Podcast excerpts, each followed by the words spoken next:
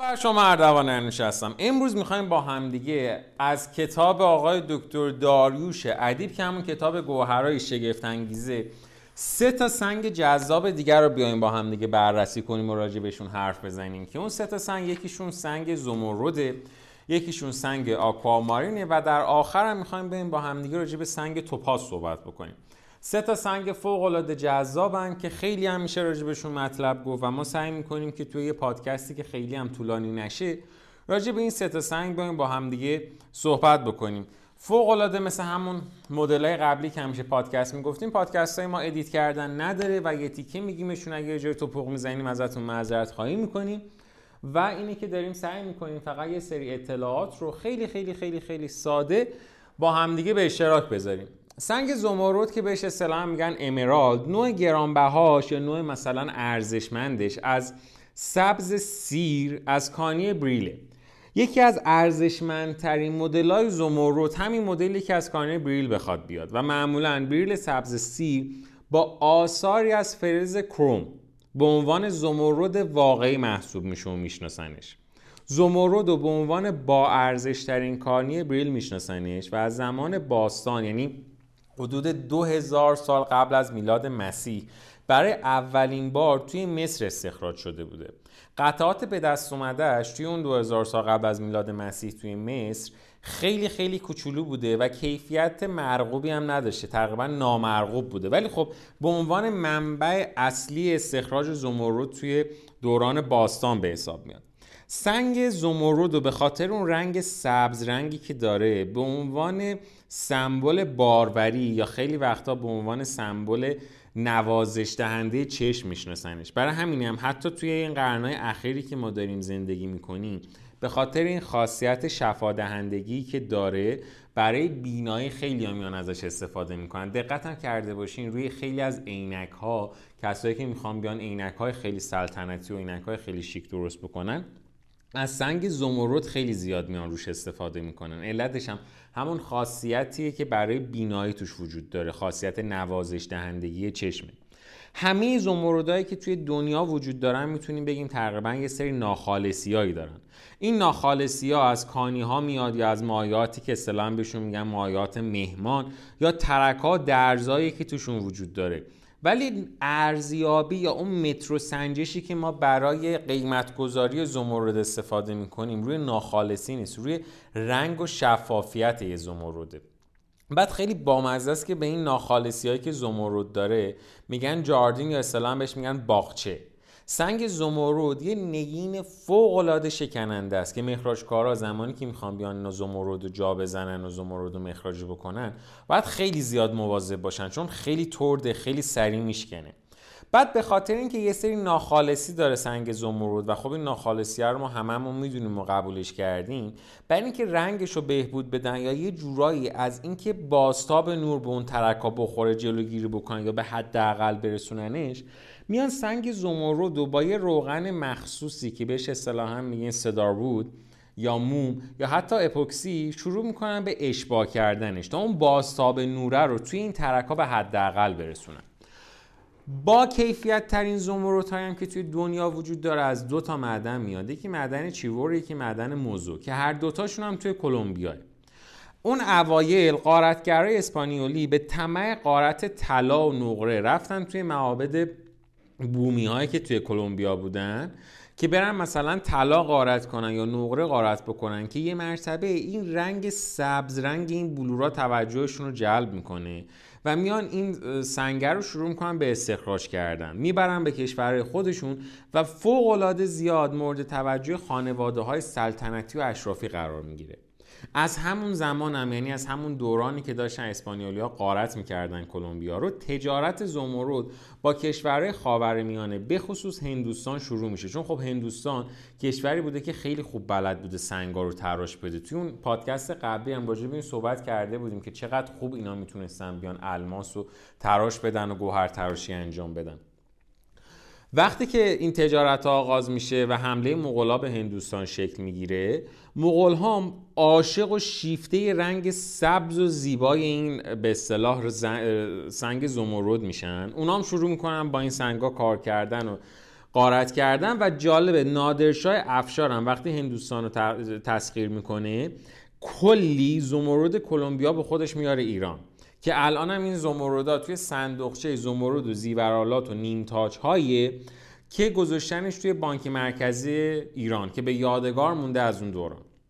به جز کلمبیا و به جز هندوستان کشورهای دیگه هم هستن مثل زامبیا، مثل برزیل، مثل روسیه، مثل زیمبابوه، پاکستان یا حتی افغانستان و کارولینای شمالی توی ایالات متحده که اینها هم کلی به اصطلاح معدن دارن برای زمرد و دارن کار استخراجش رو انجام میدن. توی کتاب چند تا عکس فوق العاده جذاب از گردنبندها و انگشترهای فوق العاده گرانبها گذاشته از زمرد که مثلا یکیشون هست که 37 تا 800 صوت وزنشه و توی کتاب نوشته که رنگ فوق العاده زیبایی داره و یه زمانی متعلق بوده به مهاراجهی در هندوستان. که به عنوان زمرد به عنوان سنگ مرکزیش قرار گرفته به عنوان تک تخمه مرکزیش قرار گرفته. 60 تا بریلیان گلابی شکل که همون گلاب به اصطلاح بهشون ما میگیم اشکی شکل هم به وزن 15 قیراط در اطرافش قرار داشتن. بعد جالبه که این انگشتر که فوق العاده هم زیباست برای اون مهاراجای هندوستان بوده توسط هری وینستون طراحی شده و توسط خود ایشون هم ساخته شده. سنگ بعدی که می‌خوایم راجبش با هم دیگه حرف بزنیم؟ آکوامارینی از اسمش هم معلومه دیگه. آکوا توی به معنی آب توی زبان لاتین توی انگلیسی هم معنای آب میده. یه جورایی وقتی که نگاش می‌کنی اون تهرنگ آب دریا رو بهمون نشون میده. یک سنگ فوق العاده جذابه. مثل دقیقا اون رنگ آبی که داره. خیلی وقتا آدما وقتی نگاش می‌کنن یه سنسی از جنس آرامش رو ازش می‌گیرن. معمولا سنگای آکامارین بلورای درشت و شفاف دارن و خیلی وقتا این سنگا با وجود اینکه درشتن ناخالصی ندارن یا حتی عیبی توشون دیده نمیشه. رنگای آکوامارین می‌تونه از آبی آسمونی باشه تا آبی سیر. ولی این رنگه بستگی به میزان ناخالصی داره که توش وجود داره. این میزان ناخالصی حالا به چی بستگی داره؟ به آهنی که توی این سنگای آکوامارین هست. آهنهای توی سنگای آکوامارین به لحاظ شیمیایی به دو دسته تقسیم میشن آهنای دو ظرفیتی آهنای سه ظرفیتی. اگه ما بیایم این آکوامارینایی که استخراج می‌کنیم و بهشون حرارت بدیم می‌تونیم بیایم آهنای سه ظرفیتیش تبدیل کنیم با آهن... به آهنای دو ظرفیتی. بعد حالا چه حسنی برامون داره؟ می‌تونیم اون تهرنگ سبزی که توی این آکوامارینا وجود داره رو از بین ببریم و یک آکوامارینی داشته باشیم که آبی خالصه و فوق العاده می‌تونه جذاب باشه برامون. سنگ آکوامارین توی یه دوره یک مرتبه توی ایالات متحده یا همون امریکا خیلی زیاد محبوب میشه. حالا دلیل محبوب شدنش چیه؟ دلیل محبوب شدنش این بوده که مردم توی اون زمان عاشق سنگ توپاز میشن و سنگ توپاز رو اصلا دیگه شیفتش میشن و کلی سنگ توپاز رو دوست داشتن. بعد نگاه می‌کنن می‌بینن آقا یه سنگی هست که مثل, رنگ، مثل سنگ توپاز میمونه. کیفیت رنگش هم تقریبا مثل همونه ولی خیلی ارزون تره بعد همونجا شروع می‌کنن به اینکه بگن آقا توجه کنی به این سنگ آکامارین رو شروع کنن مثلا کلا با این سنگ کار کردن. بعد یه پدیده ای داره سنگ آکامارین که اگه من درست بتونم تلفظش بکنم بهش میگن پلوکروسین. این پدیده یه وجه تمایزیه. یه وجه تمایز خیلی خوبم هستش. برای تشخیص توپاز آبی رنگ که کاری که انجام میده چیه؟ میاد اون سیری رنگی مختلف توی جهات مختلف به لحاظ کریستالوگرافیش رو بررسی می‌کنه. یه ذره اصطلاحات علمی تری میشه.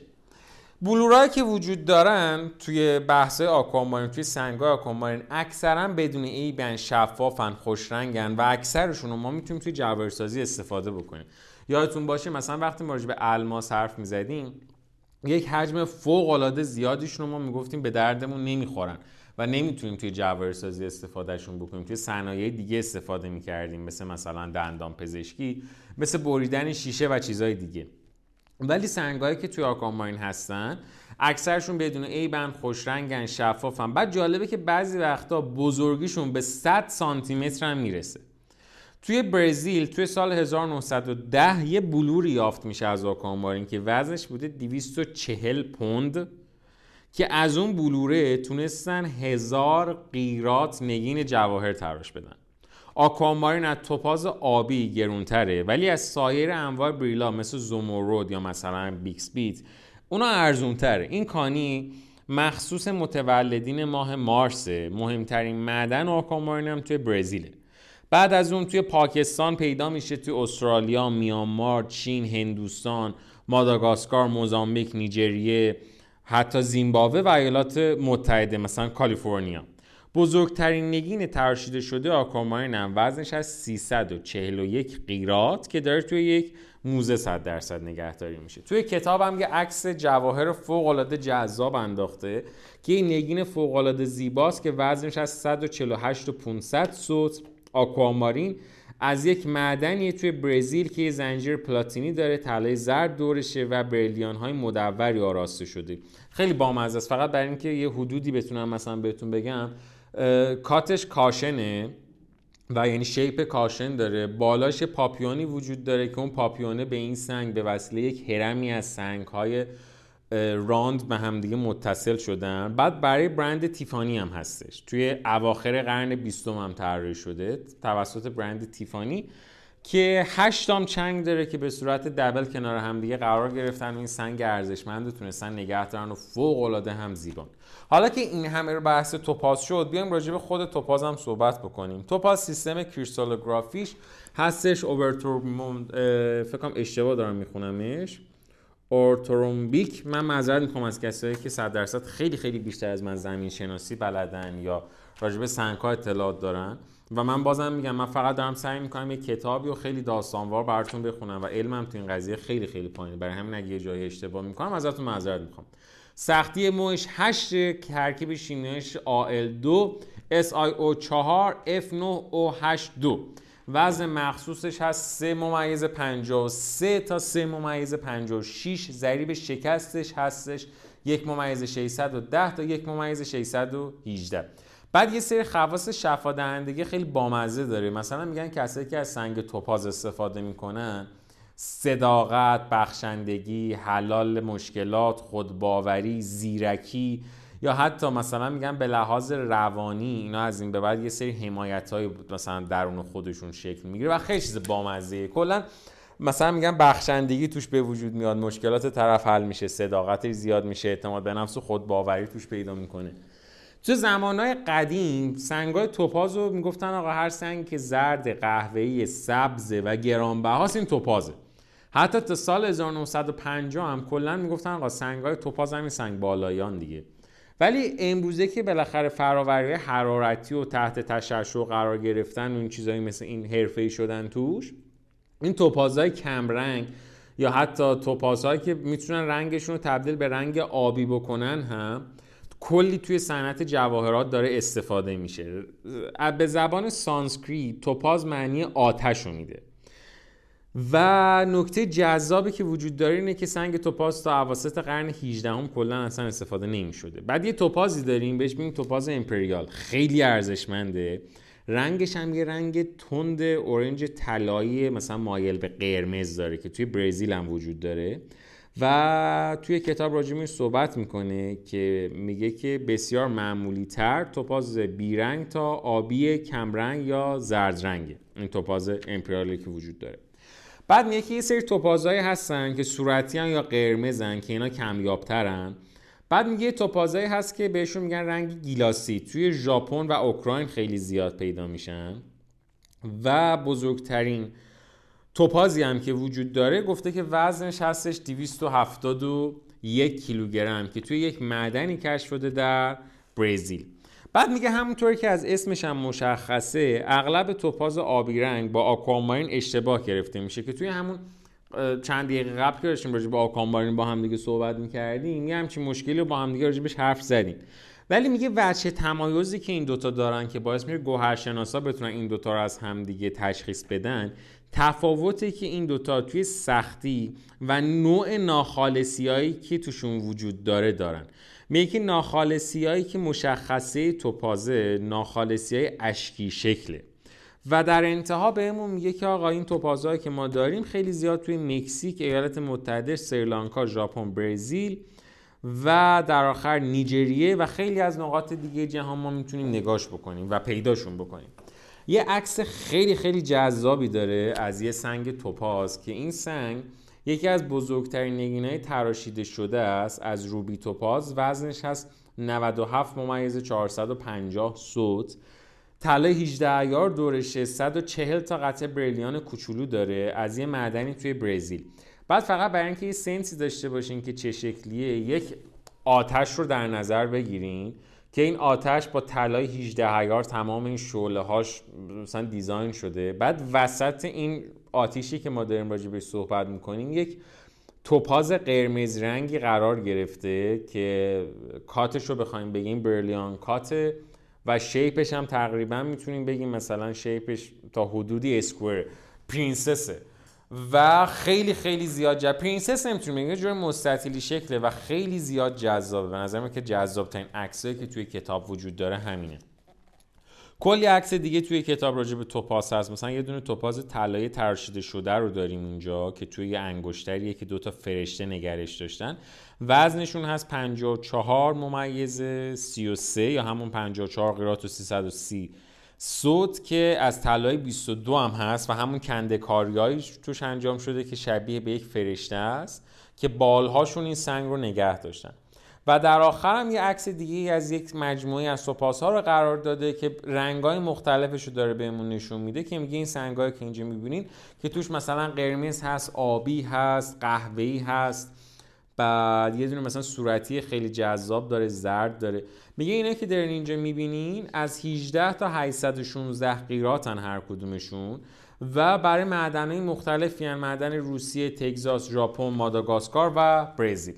امیدوارم که این پادکست کوچولوی تقریبا 17 دقیقه ما به دردتون خورده باشه. بازم میگم هدفمون فقط اینه که یک کوچولو وارد دنیای سنگا با هم دیگه بشیم و استفاده بکنیم از نوشته هایی که دکتر داریوش ادیب برای ما می نویسن و حسابی کیف بکنیم باشون و هدفمون این نیستش که کسی رو ما در آخر این پادکست رو گوهرشناسش بکنیم. فقط می‌خوایم یه ذره ارضا بکنیم حس نیازمون رو به شناختن سنگ ها و ماجراها و اتفاقای جذابی که پشت هر کدوم از اینا قرار گرفته.